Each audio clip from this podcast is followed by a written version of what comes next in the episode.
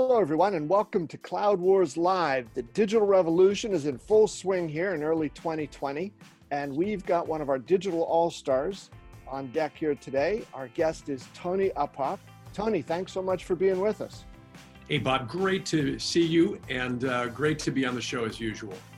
Thanks. So, uh, for everybody, you know, Tony is the CEO of Thomas, which is the parent company of ThomasNet, a very interesting data centric platform connecting buyers and sellers in industrial and manufacturing markets. Tony's got his own podcast and has been involved with a fascinating digital transformation of his own at Thomas, a 110, 115 year old family owned company that's recently moved full swing into the digital and data worlds.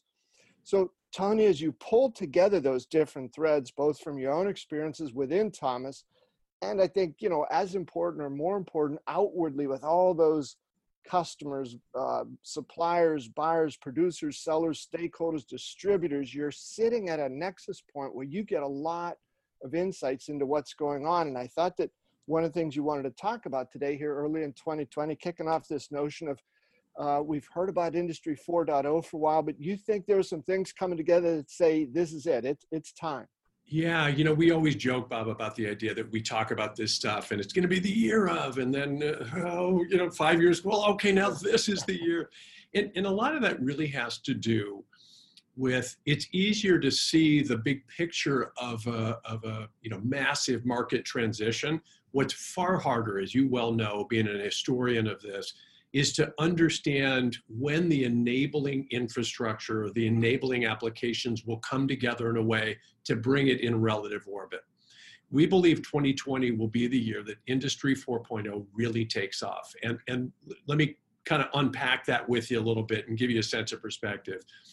We've been seeing for about the last 18 months, but accelerating over the last six months, an increase in demand for products and services that you and I would think of as advanced uh, manufacturing products and services, robotics, advanced manufacturing systems, um, additive manufacturing, also known as 3D, uh, you know, uh, printing, um, uh, you know, things around electronic components of sensors and things that are clearly going to be baked in, if not designed into a larger system and then converged with a, with a, uh, a traditional in, industrial product or service. Now, when you look at that, we think that the reason that's accelerating is with this idea that finally the enabling infrastructure, which is two additional components, the industrial internet of things, right? We're now wired enough as a manufacturing economy or industrial economy, but we think the last kind of missing piece that's starting to come together is universal 5G. And that is, you know, in its own way, Bob, I'd compare it back to, um, if, if you think back to the 2004, 2005 timeframe. Blockbuster was a big business. DVD sales of movies hit $22 million uh, a year, 22 billion, pardon me, $22 billion a year. It was twice the size of box office at the time. Um, and streaming was an idea and a concept, but literally people would kind of snicker if you brought it up. Well, it wasn't that streaming wasn't understood, it's just that the enabling infrastructure to enable streaming obviously wasn't. Guess what? You look at today. DVD sales are probably next to nothing. I haven't even looked at them. Blockbusters has one store left, and streaming, everybody is diving into streaming. I kind of think that that's the piece here in, in um, in this march towards the next industrial revolution that that's going to really let go. And as you well know 5g just opens up packets of information at volumes that we, we, we haven't even dreamed of before. Tony you had an interesting thread that you, you set off on linkedin uh, a week or two ago about what are some industries that are going to really feel the impact of 5g what did you hear back from people on that? Yeah it was amazing. So in no rank order um, and I learned a ton. You were nice enough to, to bring your network into the discussion. I had people send me proprietary research and all kinds of stuff. I mean, it was really, really great. Um, healthcare. So healthcare was probably the one that I think I understood. It, it's tangential to the industries that we serve here. And where we would serve the healthcare industry is really, uh, you know, most every major medical device company uses Thomas and our thomasnet.com platform to source components or you know manufacturers or or you know uh, pieces of what they're building out there. But in, in that respect that's how we might connect to the healthcare industry. But to hear about some of the applications and you know one is the amassing of volumes of data to understand pathology at a level that we've just not been able to do before. You know as opposed to gosh, I think I've seen a case like this before, turning into understanding millions of cases in in almost instantaneous, you know, uh, time frames is a huge game changer. Many people believe also in healthcare, it's going to open up the idea to imagine what you and I are doing right now, but to a medical end. You know, that you could be a specialist and I could bring you into something as sensitive as a surgery and have you participate along with me to save someone's life or to alter the course of their health or whatever it might be. So uh, the healthcare stuff was just mind blowing to me that that you know uh, that, that I thought was really cool. The other, oh, I'm sorry, please, go ahead. No, no, no, Tom. Uh, the, the other one that hit me after healthcare was all of the related things to either smart cities or the idea of, I'll call it both, Bob, electric vehicles, but also autonomous vehicles. And, and I thought that was fascinating. And I know you have some, some information on that stuff as well. Tony, tell me, uh, what are your thoughts here, right? So 5G, as you say, you know, all the indications are it's really ready to come to fruition along with the underlying infrastructure. You've talked on some episodes before about how some of these new digital models allow manufacturing almost like the barrier to entry for manufacturing to be lowered a little. The capabilities are are much higher. It's not going to be less competitive. It's just you don't have some of those traditional giant physical challenges to it. If 5g takes off in the way that you're describing here do you think we'll see some companies that had sort of been into manufacturing got out of it and are back into it Will we see some of those changes? I, believe that we will, Bob. And I think I would argue that what we're going to start to see along with this, this kind of, and perhaps a little buzzy to call it the next industrial revolution, but so be it. Let's let's use that as a platform to to discuss this. I think you're going to see a, a, a reimagining, if not a redefinition, of what is a manufacturer and what is manufacturing. So to unpack your point a little bit, I, I, think within context of not just 5G, but many of these enabling technologies you and I have been describing. First off, you go back to cloud, right, which, which is foundational to Industry 4.0 and the digital transformation that's happening here. Simple example, through the magic of services like all the great companies that you that you uh, talk about, you know, from Google to Amazon to um, to Microsoft, what's starting to happen is basically artificial intelligence as a service. So whereas a smaller company, I would be boxed out of that, Bob. There's no way I could have competed at that level. Well, as a good example, we're a, a fairly good sized AWS customer we're actually starting to use artificial intelligence as a service that had we needed to invest on that on our own bob that, that's the that's the bastion of facebook and google and you know platforms that are much larger businesses than thomasnet.com because they serve a broader consumer audience out there. So i think i think the can i call it the leveling of the playing field? I think there's going to be some of that. I also think we're going to start to see time and place shifting. And what I mean by that is, you know, if if I can now start to look at this in different ways, I can start to say, hey, I used to outsource something because at the end of the day, the cost was so much cheaper. But now, when I actually look at the cost of shipping, but also the avail- availability of producing this product in proximity to an audience that's going to consume it, boy, now I can start to think about and could 5G and these other technologies enable perhaps 5G connected to additive manufacturing allows me to say, well, gosh, I, I could put a small manufacturing facility closest to our hotbeds of customers. And you know, we've talked about that on, on your show before. I, I think you, you're everything you and I are describing is starting to happen. It's not like we're just, you know, we're talking about some bold future state here. But I think, um, I believe we're starting to call the tipping point in the enabling infrastructure that these things are going to start to accelerate, if, if that makes sense. Yeah, Tony, it does. And I, I loved, uh, you know, the, the broad picture painting here. And also you talk about something like uh, AI as a service, right? Not that, not very long ago, that would have sounded like science fiction or, you know, somebody's trying to sell something that isn't really there. But um, last month, uh, I was out at Google Cloud. We, I was interviewing Thomas Kurian, the CEO of the year. And one of the things he described was, he said, he said, hey, 18 months ago, he said, we could have gone into you know one of the world's largest retail companies and we could have explained to them the technology solution lying in front of them and he said yeah. part of that would have been to say what you have to do is go out and hire somewhere between 200 and 400 data scientists and then you have to have them work through this stuff. And he said we could have articulated the solution but given them no help in achieving it.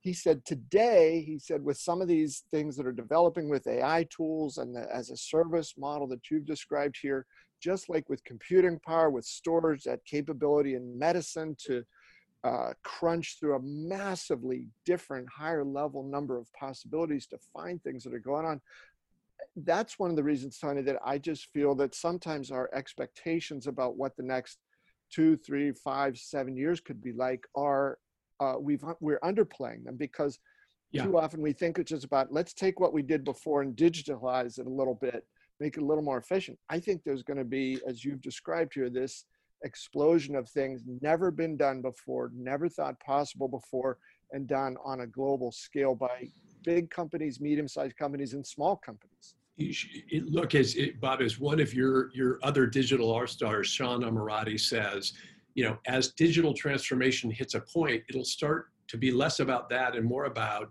business model transformation, right? And you and I have touched on this before. I think that's what you're describing. And, and I, I think, you know, you have to have that combination of, you know, enabling infrastructure, but also familiarity with the tools and applications. It, you know, even as, as um, AI as a service and all the other things that we're talking about, it doesn't mean that you don't need to have people that understand how to harness the power of this technology. But as those things become in relative orbit, it is remarkable to me. And, and we, we are starting to think a lot about and talking to our constituencies, our users and our, and our customers too, about what manufacturing is today. You know, I think there is this, as we've touched on before, there's this kind of fascinating misperception of manufacturing in the United States. And some of that's a, a, a legacy of, of a, a, bit of a political football at times. Some of it's a legacy of, a, you know, the average American is, you know, if you're not involved in an industry like that, it seems kind of foreign to you and you think it happens outside your shores. You don't walk around seeing, you know, auto factories and all those kinds of things on a regular basis. But what's fascinating about it is not only is it a huge industry, $2.4 trillion and growing and healthy and vibrant, but if you go down the list of the world's most valuable companies, they're actually manufacturers. Apple's a manufacturer. Google's actually a manufacturer. They manufacture something. Amazon is a manufacturer. Microsoft is a manufacturer. Now, we're redefining what manufacturing means, but in a different era, we would have just said, no, no, no, they're software companies. But if you actually look at the business that they're in, I think these, these enabling technologies are allowing us to rethink right? What is a manufacturing company? You're starting to lean into something too that I'm fascinated with, Bob, which is I think it's going to open up capabilities for smaller and medium sized companies, let alone the elephants are going to start to dance, which we're already starting to see evidence of that. And, and our, our uh, mutual colleague, Sean Amirati, says, you know, for them to use their unfair competitive advantages now that they can unleash some of this stuff. But I think as you know, getting a little closer to home here, I think in terms of manufacturing, two things are going to happen concurrent with this. One is we're going to reimagine what manufacturing is. You know, we have new rock stars. Elon Musk is a rock star. In a different era, he was just bending steel. Today's era, he's bending steel, but he's also creating a, a tech product that's very interesting. I think it's very much reflective of what modern manufacturing is today. It's very hard to separate the technology from the bending of the steel, if I can use that phraseology. I think those things are inextricably intertwined today. And maybe in my my uh, my uh, you know uh, you know bluster here, I'm trying to define how those things fit together. But I really believe that this is going to be a real impetus and, and accelerant to the manufacturing industry as as we know it. But isn't it ironic that it's coming from a step change in technology that's enabling that? Um, Tony, as you were describing that and using the term about bending steel, I remembered and wow, uh, sort of dating myself, but I'm old enough now. I don't mind dating myself. I, but this was 30 or wow. 40 years ago. The first time I ever heard somebody from General Motors talk about, I think one of their factories was called uh, Rev- River Rouge. And, and they described it as like mile and a half long plant, raw materials come in here and a finished GM car drives out the other end and extraordinary achievement at their time you know what was possible there but um, just the scale of that now right with some these new capabilities new insights new developments in manufacturing in design in the infusion of every sort of um, formerly enterprise technology now manufacturing technology and industrial technology just remaking these things and in some ways 30 or 40 years that wasn't that long ago. I mean we're not talking no. about 400 years. This is in a matter of decades we've seen these industries totally flip upside down. What was possible? What made sense? What was cutting edge? And that to me is one of the most exciting things about this. I think this sense of what's possible every few years I, we used to think about well that's this industry will tap out around here. I, there's no limits anymore what these companies are going to be able to do. And that's got to be so exciting for the industrial markets that you serve. I, I, think so too, Bob. And I think you know, you know, the old cliche of "we're only limited by our imagination." It, it, as you were talking, I was remembering the famous quote from IBM at the dawning of the PC, where some research analyst came back and said, boy, we think this could be, you know, nice little product. Maybe it could sell quarter million units over the course of its life cycle. And uh, I, I, don't know how many PCs are sold every hour, you know, but, it, but it's probably close to a quarter of a million. But, but I think we are limited by our imagination at times of understanding how to reimagine some of these businesses. You know, it's, it's interesting as you were giving the example of, a, of an auto factory um, we uh, did a did a piece and a profile on a Toyota uh, plant, and I apologize for not remembering where in the United States this is. It's somewhere I think in the Midwest. They did a 1.5 billion dollar upgrade to all the systems there, all the automation and all the different systems in the uh, in the uh, in the plant. Here's the kicker: created 500 more jobs wow. which is really kind of fascinating where you're yeah. thinking, wait a minute, shouldn't we be, you know, so I think in also in the spirit of challenging our imaginations, I, I think we think of these things as zero sum games and we get caught up in the, oh my gosh, you know, perhaps jobs are going away or I'm going to get automated out. And, you know, we talk about that in context of trying to picture a future state of artificial intelligence.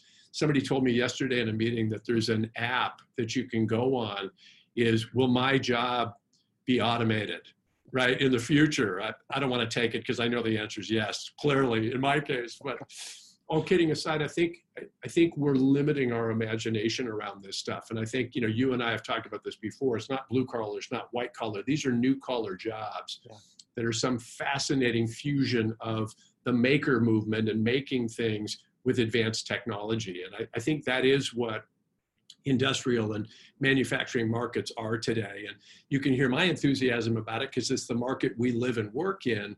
But you can also just feel this energy building of people who it's turning on a creative spark, right? That I think, you know, it, it's fun to be in a business where you can kind of think it, there's potential to reimagine components of it or step into markets you've only dreamed of stepping into or try things without, without having to bet the farm yeah. financially that man if this doesn't work we're cratering the business yeah tony as we we want to uh, sort of segue over into some of your thoughts about the marketing side of what's going on here with manufacturing but as we do that um, as you talk about you know blue collar white collar new collar i still have a number of nehru jackets uh, in my wardrobe and you're one of the best dressed people i know does that sort of catch in with the new collar thing or no collar? The, only guideline is after Labor Day, not the white Nehru jacket anymore. Okay, you have to go with the darker colors. But other than that, and can I just say personally for all of your listeners who may not know you as well as I do, I think you wear the Nehru jacket perhaps better than anyone that I know. Thank you. Certainly anybody outside of India. Yeah, I, I don't see a lot of them uh, around these days. Maybe well, not everybody can wear it, I'm as you know. Out on the, okay, cool. Yeah, cool. I mean, yeah. I like that. Yeah. So that, you know, uh, uh, a marketing segue right and thank you for that very sincere uh, uh, counsel you just gave me there. I'm so here to help. All this, uh, you know, roiling of what's possible, uh, the fusion in some ways of traditional industrial technology and information technology. There's a lot of things bubbling around here that still needs to get settled out, and perhaps some companies playing in those spaces are either overplaying their hands about what they can offer or misplaying their hands uh, or just maybe not thinking through pretty clearly what's happening they're trying to take a model or a philosophy a type of philosophy that existed in the past but now with things changing so fast we, we just can't rely on sort of some cliches as perhaps has happened up Yeah. until now Yeah, it's interesting. And in, in, in our private communications, you can tell I'm throwing a little spaghetti up on the wall here, trying to be a little intentionally provocative because I can feel something's changing. I don't know how to describe it yet. And, and I, I know how to polarize it, but I'm not really sure that I can explain it other than to say, I think the gap between the brand promise that companies are attempting to make and the user experience has gotten too big. And so I think it's creating a dissonance. And that doesn't mean companies are stupid or they're bad marketers or any of those types of things. I think something's changing. And, and I'm, I'm a believer in the idea that in the law of physics called threading, right? So in other words, if, if one thing is true, there's likely a series of things that are threaded or connected to that that are going to also be true. And so I look at the level of change you and I are describing. You and I are describing things that 20 years ago, if someone was listening to this conversation, they'd think we were de- describing, uh, you know, an episode of some science fiction, you know, television program or something. Today, these things are real, and they're starting to shift the way we think about these things. Um, I don't think, therefore, everything changes. The laws of physics don't change, but I, I, I can't help but think that the way we introduce, the way we create awareness, the way we create affinity around our brands is going to have to change a little bit. Not radically, not, you know, I'm not saying that suddenly it, it- everything's up for grabs and the old ways need to be thrown out. But I, I'm, I'm, I'm, I'm intrigued. My, my, uh, my market watching, you know, radar system is, is going off in a good way of, it feels to me that the narratives with which we've created value with prospects and customers aren't working as well today as they did yesterday. And I don't know what that means yet, but I, I'm not alone in this thinking, as you well know. Marketing has been disrupted by technology. And as a result, we, we, you know, as the pendulum swings, we've turned around and we've been monkeying with the technology, I would argue, and not actually at the front end of marketing, which is who are we? Why do we exist? Who are you? Why should I have a conversation with you? Which is the elements of branding and relationship building. So I, I- hate to be so inarticulate about it, but but I really think, Bob, there's something in here, and I think it's important for our industry to be having this kind of conversation. And look, you know, deep thinkers, Christopher Lochhead and other folks who really understand this stuff at a very, very advanced level should be the ones wading into this discussion and leading it. But it, it, it, um, I notice it in my industry because I think they, they are, by and large, many industrial or manufacturing companies, other than some of the consumer-facing ones, um, are, are late adopters of, of marketing in the traditional sense. And so they're not always adept. You know, I'll give you an example and not to pick on them. You look at the struggles that Boeing's going through. Now, Boeing obviously has made or appears to have made some decisions that were really, really bad decisions. So I don't want to make light of that. But suddenly now, Boeing is struggling to figure out who are we in today's world and how do we connect with customers? Because suddenly, some very large customers are backing up and saying, whoa, whoa, whoa, whoa, whoa, whoa, whoa, maybe you aren't who we thought you were. Right. And so uh, maybe maybe not the most perfect example, but I, I, I do think there's something in here that's helpful for us to, to understand better. Yeah, Tony, and I think you're being quite articulate about it. You look at another iconic company, GE, so a phenomenal company, but over the last handful of years, they too have gone through some painful internal reevaluations. Where are we? What's what works? What doesn't? What do we mean to the outside world? And as you were describing some of those upheavals, Tony, I thought about it. Right? It's uh, in your case, you know, manufacturing technology's been completely turned upside down the last handful of years. Information tech, the tech industry is disrupting the tech industry.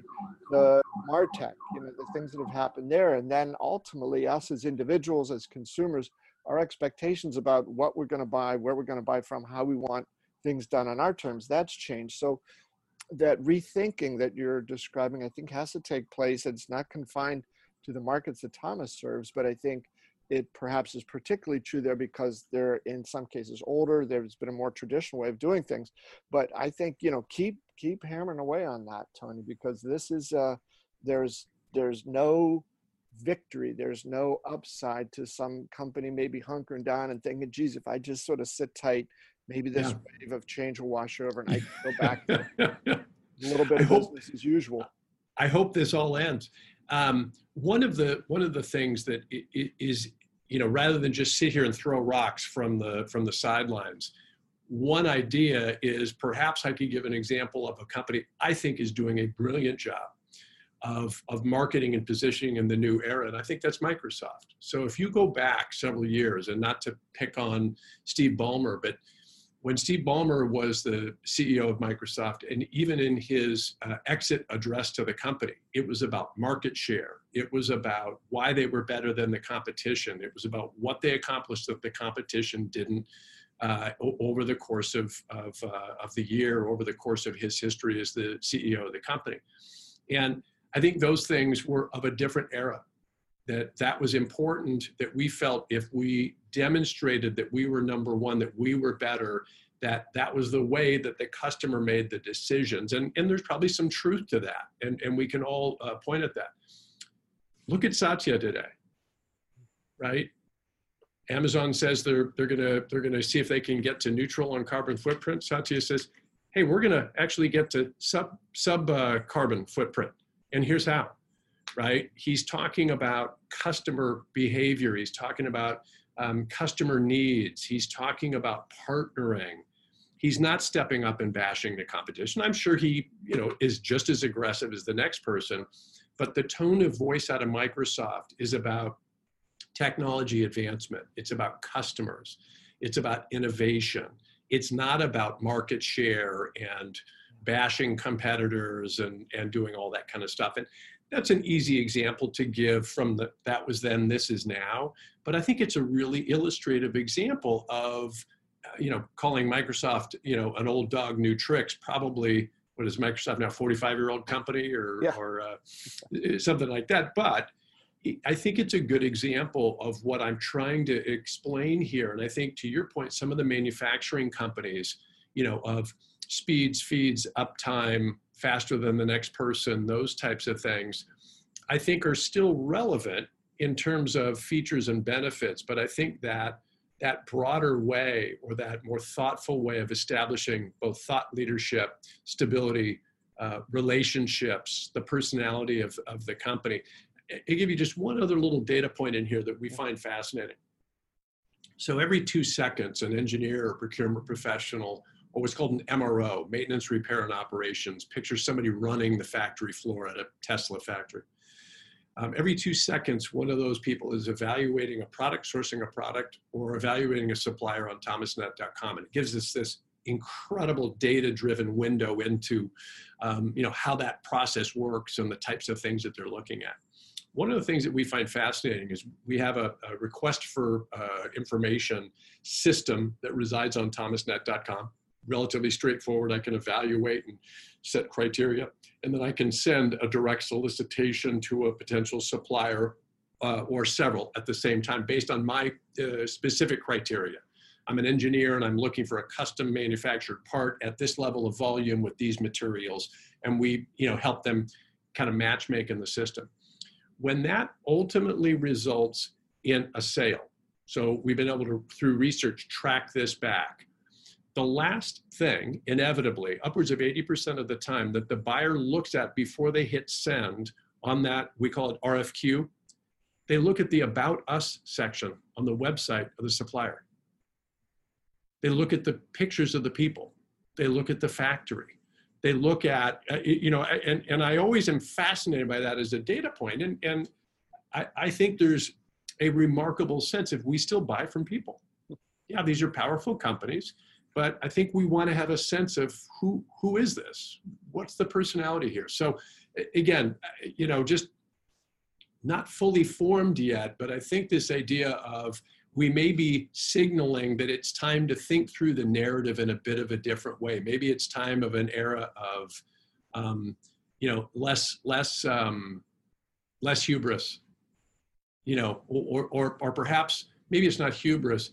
Maybe we need to check whether we're being tone deaf in terms of the needs of the customer, what what really interests the customer or prospect. Maybe that's closer to what I'm trying to describe.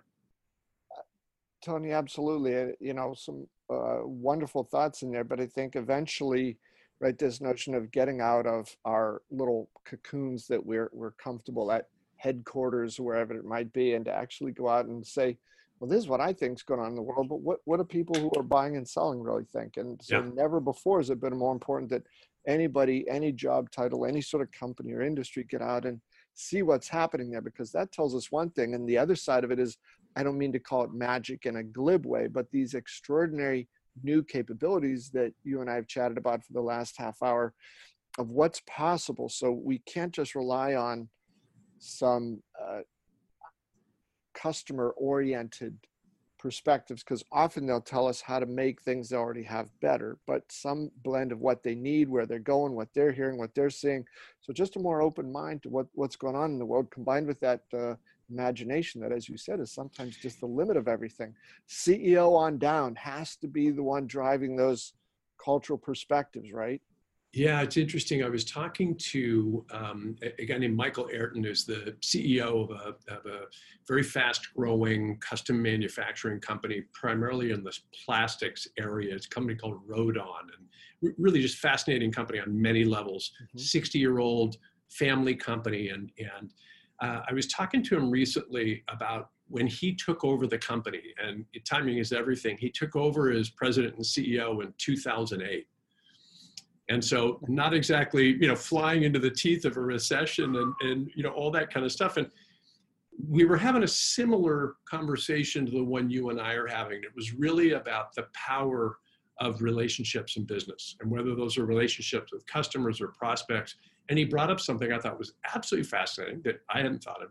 Is he said, you know, when I took over, I'd been involved with the company for a while, and then I got promoted to, to president and CEO. And he said, what I did when the when the um, you know financial crisis really started to hit, is he said, I went back to the relationships I had with our bankers. And you know, it was interesting because I thought, you know, you don't think of those as a part of your daily kind of a thing. And he said, I realized, you know, I had worked hard to establish trust built relationships. We were very transparent with them. They knew everything there was to know about our business. So when that hit, we were the last company that they were going to be overly, you know, restrictive about. And he said, I wanted to make sure, and he said, thankfully we didn't need it, but if we needed access to capital, it was there. And it, it, it hit me, I think you and I are saying the same thing in, in good markets or bad markets or things in between. I think having a sense of trust in a relationship and and i guess you know how do we do that today and how do we establish that with with the with the idea of our brand and the way we market our company i, I think i think some of the the ways we did it we, we've done it in the past still apply i think there might be some subtleties in terms of the lyrics we might use today that that perhaps are changing well tony on that perhaps that'll be a uh, subject for uh, next month's episode of Uphoff on industry. What do you think? I look forward to it, Bob. Tony, great stuff as always. Thank you so much. Tell tell uh, our, our fans here about where they can see the Thomas podcast. Hey, appreciate it. So thomasnet.com is our core platform, and you can have access to our daily email newsletter, Thomas Industry Update. You can also have access to our Thomas Industrial uh, Update podcast. Uh, and it also gives you an access to all the different types of information and services that we provide. And as always, Bob, really appreciate you having us on. I always enjoy our conversations. Tony, thanks. Same here. Uh, absolutely. And my thanks to all of you for listening or watching. Great to uh, have you with us here at Cloud Wars Live, and we look forward to seeing you next time.